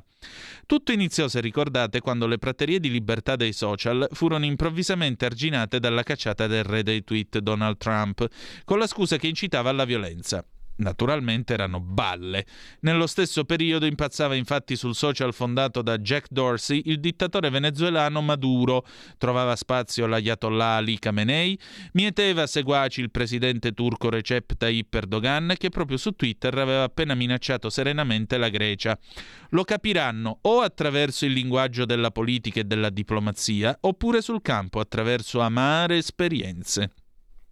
Era una manna per il porno e lo strumento preferito addirittura dall'ISIS per rivendicare le azioni terroristiche, tanto da essere perfino diventato oggetto di studio del think tank ISPI nel volume Twitter e Jihad, la comunicazione dell'ISIS. Trump dunque fu semplicemente privato del suo principale megafono per ragioni politiche, senza che un giudice, dettaglio cruciale, potesse mettervi becco. La successiva pandemia da Covid divenne l'occasione per mettere definitivamente il bavaglio ai social network che fino ad allora avevano sostenuto in ogni sede di non essere editori e di non poter dunque dettare le linee dei contenuti. Per stare solo in Italia, il ministro della Salute Roberto Speranza siglò subito accordi con Facebook, YouTube e Twitter per fermare le fake news in merito alla pandemia, accordo che Google tradusse in soggetti che diffondano disinformazione in contraddizione con le informazioni fornite sul Covid-19 dalle autorità sanitarie locali ossia è fake news ogni notizia in contrasto con quanto sostiene il governo. Facebook, nel silenzio generale, autorizzò taluni debunker a trasformarsi in giudice e bollare come fake news qualsiasi notizia ritenesse non in linea con le direttive ufficiali, mettendo all'agonia in maniera, questa sì, potenzialmente diffamatoria, opinioni diverse ancorché magari fondate. Nacque così una sorta di nuova giurisdizione digitale, dove i processi non esistono e nemmeno i reclami, ma solo togati improvvisati nel doppio ruolo di accuse e corte. Interi canali YouTube non in linea furono cancellati o demonetizzati o demonetizzati e lo stesso successe con Facebook. Il risultato è che oggi siamo costretti a leggere come verità, ad esempio, i deliranti proclami di virologi quali affermano che la Cina, colpita da una mini ondata di coronavirus, abbia sbagliato tutto e nelle cure da noi bocciate, come il plasma iperimmune, e nei vaccini diversi da quelli da noi adottati. Peccato che la Cina conti 4 morti di Covid per milione d'abitanti e l'Italia 2715 per milione, un abisso tale da rendere ridicolo ogni commento. Con la guerra in Ucraina il sistema si è addirittura perfezionato e Google ha annunciato la demonetizzazione non solo dei canali YouTube ma anche dei siti che disinformano sull'Ucraina, come se fosse ancora una volta il colosso di Mountain View e non un tribunale a dover decidere se una notizia sia vera o falsa. L'Europa ha approvato il DSA, complesso meccanismo contro la disinformazione, che ovviamente decidono sempre i governi quale sia. E ora, col megafono dei soliti imbarazzanti tirapiedi della stampa, avverte Elon Musk che non potrà fare ciò che vuole, inneggiando al free speech, ovvero non sappiamo ancora bene come funzionerà, ma difficilmente si discosterà dalle linee del Disinformation Governance Board, nato negli Stati Uniti contro le informazioni false sui temi, vedi caso, come Covid e guerra in Ucraina, solo per cominciare. A capo ci hanno messo Nina Jankovic, una che niente meno è stata consulente proprio del Ministero degli Esteri di Kiev e che si intende di fake news per averle diffuse. Raccontò infatti nel 2020 che le notizie trapelate sul laptop del figlio di Joe Biden, Hunter, fossero un prodotto della campagna di Trump. Invece era tutto vero, come ha documentato recentemente il Daily Mail. Ma se oggi lo abbiamo scoperto, domani, grazie ai fautori della censura preventiva, potremmo non farlo più. Il Ministero della Verità profetizzato da George Orwell in 1984 sta per diventare una realtà, a meno che il masaniello di Tesla non guidi la rivolta della rete al grido di I so pazz e un giscassato cazzo. La cantata finale è mia, ma l'ha scritta Edoardo Montolli nel suo bellissimo momento attualmente in edicola quest'oggi con Cronaca Vera. Andatevela a comprare. E che dire di più? Che c'ha sacrosanta ragione. Cose dell'altro mondo, bella gente. Cose dell'altro mondo. La rassegna stampa estera di Zoom Oh, andiamo a vedere che cosa sta succedendo nel mondo. Che ora si è fatta? 19.41. Cercheremo di essere sufficientemente rapidi perché eh, l'orologio naturalmente ci corre appresso quest'oggi. Voi però mandateci le zappe 346 642 7756. Abbiamo ancora tempo per leggerne qualcuna. Eh, che cosa dice la BBC? Dice che Putin si sta preparando, secondo il capo degli spioni degli Stati Uniti d'America l'America si sta preparando per una lunga guerra in Ucraina. Eh, la eh, BBC pubblica i volti dell'Azovstal, pubblica le fotografie appunto eh, di quelli che si sono ancora che sono asserragliati e resistono ancora all'interno della acciaieria eh, che i russi stanno cercando pezzo a pezzo, centimetro per centimetro di eh, conquistare. Naturalmente noi non ve le possiamo mostrare per chi è alla guida in automobile, per chi le sta vedendo attraverso il canale YouTube o attraverso la nostra mh, mm, app la pagina Facebook, questi sono, sono, i volti che arrivano dall'Azovstal di Mariupol. Andiamo a vedere adesso, eh, andiamo a vedere adesso che cosa dice. Ah, ecco, ore 18.41 la Repubblica Ceca ha rimpiazzato la Russia nel eh, Consiglio ONU per i diritti umani. E il ministro degli esteri della Repubblica Ceca, Jan Lipavsky, ha, rimpia- ha ringraziato appunto le Nazioni Unite perché eh, i suoi associati hanno deciso di eleggere la Repubblica Ceca al posto della Russia nel Consiglio ONU per i diritti umani. La Russia, vi ricordo, era stata sospesa da eh, questa realtà dell'ONU, da questa commissione dell'ONU, nel mese di aprile a seguito appunto all'invasione dell'Ucraina. Il ministro Lipavsky ha espresso la sua gratitudine per eh, la fiducia che è stata eh, posta nella Repubblica Ceca, ha detto che il suo paese si metterà immediatamente al lavoro eh, già a partire dalla sessione di giovedì sul, sui diritti, sugli abusi sui diritti umani causati appunto dalla guerra russa in Ucraina. Il ministro degli esteri ha anche dichiarato che i diritti umani rimangono una priorità sia per il suo partito che per il governo eh, ceco che ehm, diciamo così così stava, eh, stava eh, ritornando alla eredità lasciata da Václav Havel, che fu il primo presidente della Repubblica Ceca e grande intellettuale. Noi apparteniamo al Consiglio per i diritti umani e la Russia invece no.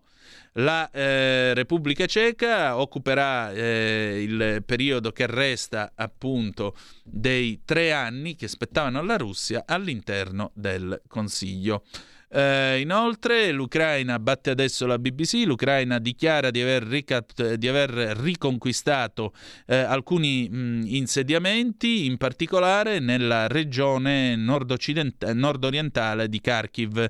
Cercasi Tischi, Rus- Ruski Tischi, Rubizhne e Bayrak sono state mh, tolte alla Russia, questo è l'ultimo aggiornamento da parte delle forze armate ucraine. La Russia invece sta continuando a intensificare la sua offensiva ehm, in, eh, nel, nella zona orientale dell'Ucraina. La principale attività è stata osservata in direzione di Donetsk e Slobozansk. Le truppe russe si, si, si stanno rifornendo di munizioni e di logistica. Nel frattempo però è in corso la battaglia per Isium che sta, per dirla alla Camilleri, incaniando, cioè diventando sempre più dura e, e, e, e mm, assetata di sangue. Ma l'avanzata dei russi in molte altre aree, a quanto pare, sembrerebbe essere senza successo. L'aggiornamento inoltre conferma che gli sforzi russi a Mariupol sono concentrati nell'assalto all'acciaieria Azovstal dove oltre mille combattenti ucraini pare si stiano ancora riparando e si siano rifugiati. Per il momento la BBC non è stata in grado di confermare le dichiarazioni da parte delle forze armate ucraine. Andiamo a vedere che cosa dice la TAS perché sono già le 19.45. La tassa apre appunto con la notizia del giorno, cioè che la Repubblica Ceca ha rimpiazzato la Russia eh, nel Consiglio ONU per i diritti umani. La Repubblica Ceca era l'unico candidato a questo seggio tra i paesi dell'est europeo. Dopo eh, la eh, sessione speciale sull'Ucraina del 7 aprile, infatti, l'Assemblea generale dell'ONU aveva adottato la risoluzione eh, scritta de- di impronta occidentale generale che sospendeva la Russia dall'interno del eh, Consiglio per i diritti umani. L'Assemblea nazionale delle Nazioni Unite, scrive la TAS, ha votato quest'oggi per scegliere la Repubblica Ceca al eh, ruolo di membro del Consiglio dei diritti umani. Questo è stato riferito da un corrispondente della TAS. La Repubblica Ceca era l'unico candidato a questo seggio eh, tra tutti i paesi europei dell'Est, eh, dopo che la eh, sessione speciale sull'Ucraina del 7 aprile aveva visto infatti questa, ehm, l'Assemblea generale dell'ONU adottare la risoluzione voluta dai paesi occidentali che sospendeva la Russia dal Consiglio per i diritti umani. Il vice rappresentante permanente russo alle Nazioni Unite, Gennady Kuzmin, ha detto in seguito che la Russia aveva deciso di ritirarsi dal eh, Consiglio per i diritti umani dell'ONU prima del voto. Ricordo un po' la barzelletta di Pulcinella tra i due gendarmi, Pulcinella va in galera, mi ci portano. Ginua, che cosa dicono i cinesi invece questa sera? Eh, c'è un po' di tutto stasera, in particolare Uh, la Cina e, la Cina e, la, la, la, UNHCR, che è l'agenzia dell'ONU per i rifugiati, distribuiscono aiuti umanitari in Afghanistan un invio di aiuti umanitari fornito dal, dal, dal, Fondo di assistenza alla cooperazione meridionale della Cina in cooperazione con eh, l'UNHCR, appunto l'agenzia ONU per i rifugiati. Eh, ha, eh, è stato distribuito in Afghanistan ieri, lunedì. Parlando alla cerimonia di consegna di questi aiuti umanitari tenutasi nella capitale afghana Kabul, il consigliere economico e commerciale del, dell'ambasciata cinese in Afghanistan, Hu Guoyai, ha dichiarato che la Cina e l'Afghanistan sono dei vicini in rapporti amichevoli uniti da montagne e fiumi, con scambi tra i due paesi che addirittura risalgono a oltre mille anni fa. Il governo cinese è stato estremamente preoccupato a proposito del popolo afghano afghano che sta soffrendo per una crisi umanitaria e ha continuamente fornito loro assistenza umanitaria come cibo, vestiario, vaccini, tende e medicine il eh, Fondo per l'assistenza meridionale della Cina, del sud della Cina, ha fornito inoltre del denaro per comprare eh, delle forniture di aiuto d'emergenza e per appoggiare l'istruzione locale per i gruppi più vulnerabili in Afghanistan. Questa fornitura eh, di aiuti umanitari è stata acquistata e distribuita dall'UNHCR, al suo interno si trova materiale per cucina, eh, lenzuola e eh, i bidoni della benzina, niente di meno, gas tanks. Tutte le forniture sono state distribuite su tutto il territorio eh, dell'Afghanistan e inoltre i, eh, gli afghani che si trovano fortemente in difficoltà avranno naturalmente riceveranno gratuitamente queste forniture. Il eh, rappresentante invece afghano Kari, che è anche il capo del Dipartimento per l'istruzione di Kabul, ha espresso la sua sincera gratitudine alla Cina per la sua eh, assistenza assistenza eh, da lungo tempo sperimentata nei confronti dell'Afghanistan. Cari ha anche sottolineato che l'assistenza della Cina ha grandemente migliorato le condizioni educative degli studenti eh, afghani e naturalmente li spingerà a studiare con molto più entusiasmo. Pensate che pare che circa 19,7 milioni di afghani si trovano a fronteggiare la fame più acuta. Questa è eh, una, eh, eh, che è stata condotta nei mesi di gennaio e di febbraio da parte eh, dei partner del gruppo per la sicurezza alimentare e agricola che include anche la FAO, la United Nations World Food Programme e molte altre ONG. E adesso, mentre la Cina si conquista sempre più le simpatie dell'Afghanistan, il paese della sera. Il paese della sera, la rassegna stampa italiana di Zoom. Lanciati a tutta birra, arriviamo, planiamo sul sito dell'ANSA, la guerra in Ucraina, nei vagoni frigo i, colpi, i corpi dei soldati russi, a Kharkiv i cadaveri nelle discariche, Kiev orrore nei treni, corpi abbandonati durante la ritirata, a Kharkiv i cadaveri nelle strade, li lasciano nelle discariche senza sepoltura, missili su Odessa, 100 civili all'Azovstal sotto attacco, razzi personici colpiscono hotel e condomini, 44 corpi tra le macerie di un edificio a Isium. Kuleba, il ministro degli esteri ucraino, la nostra adesione all'UE è questione di guerra o di pace. Carlo, invece, in Inghilterra, è una cosa un po' più leggera che stimola l'Antonio Caprarica in me. Eh, Carlo legge il Queen's Speech dopo il forfè della regina. Mm, Carlo ha sostituito la 96enne regina Elisabetta per la prima volta al 63, perché era incinta di Edoardo, l'ultimo figlio. Con lui il debutto di William. Mm, sono poi 56.015 i casi eh, naturalmente di Covid, 158 i morti, tasso al 15%, giù i ricoveri, bandiere blu, eh, 14 nuovi ingressi, ecco chi entra e chi esce fra i comuni pre- premiati Riccione, Pietrasanta e permettete un po' di legittimo orgoglio, Isola Caporizzuto. Andiamo a vedere l'Aggi che cosa batte questa sera. Intelligence USA, Putin prepara una lunga guerra, andrà oltre il Donbass, Draghi a Washington per l'incontro con Biden. Biden, non vedo l'ora di riaffermare l'amicizia e la collaborazione con l'Italia, sul tavolo le sanzioni alla Russia, gli aiuti a Kiev, la cooperazione bilaterale. Il ministro degli esteri ucraino al Financial Times, puntiamo alla liberazione completa. La telefonata Macron sì, rispettate la sovranità di Kiev. Il principe Carlo legge il Queen's Speech al posto di Elisabetta II, ma la regina è sempre in carica. È stata solo la terza volta nei suoi 70 anni da record al trono che la regina ha mancato la cerimonia di state opening. Al fianco del principe Carlo non c'era il trono vuoto del monarca, segno che non è ancora arrivato per lui il momento di guidare il paese. Bandiere blu, ecco le località premiate per il 2022, un riconoscimento andato a 210 comuni, 82 approdi turistici, 14 14 le new entry.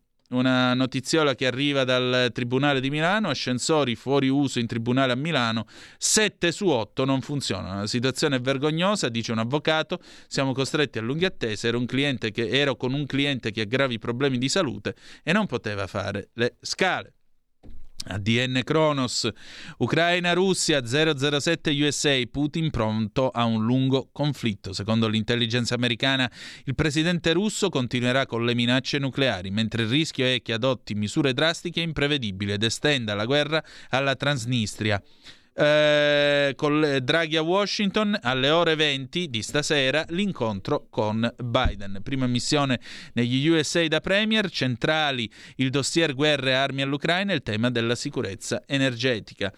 Poi Ucraina Petrocelli, vendetta politica per aver detto no alle armi. E infine abbiamo la prima volta di Carlo a Westminster, il principe parla al posto della regina e le bandiere blu 2022 in Italia, Liguria davanti a Campania, Toscana e Puglia, inserite 11 località in più rispetto all'anno scorso. Vediamo, vediamo, un po' che cosa dice. Eh, vediamo un po'. La Liguria conferma 32 località, seguono con 18 bandiere. La Campania un nuovo ingresso e due uscite. Toscana un ingresso. Puglia tre nuovi ingressi e due uscite. 17 riconoscimenti per la Calabria, due nuovi ingressi.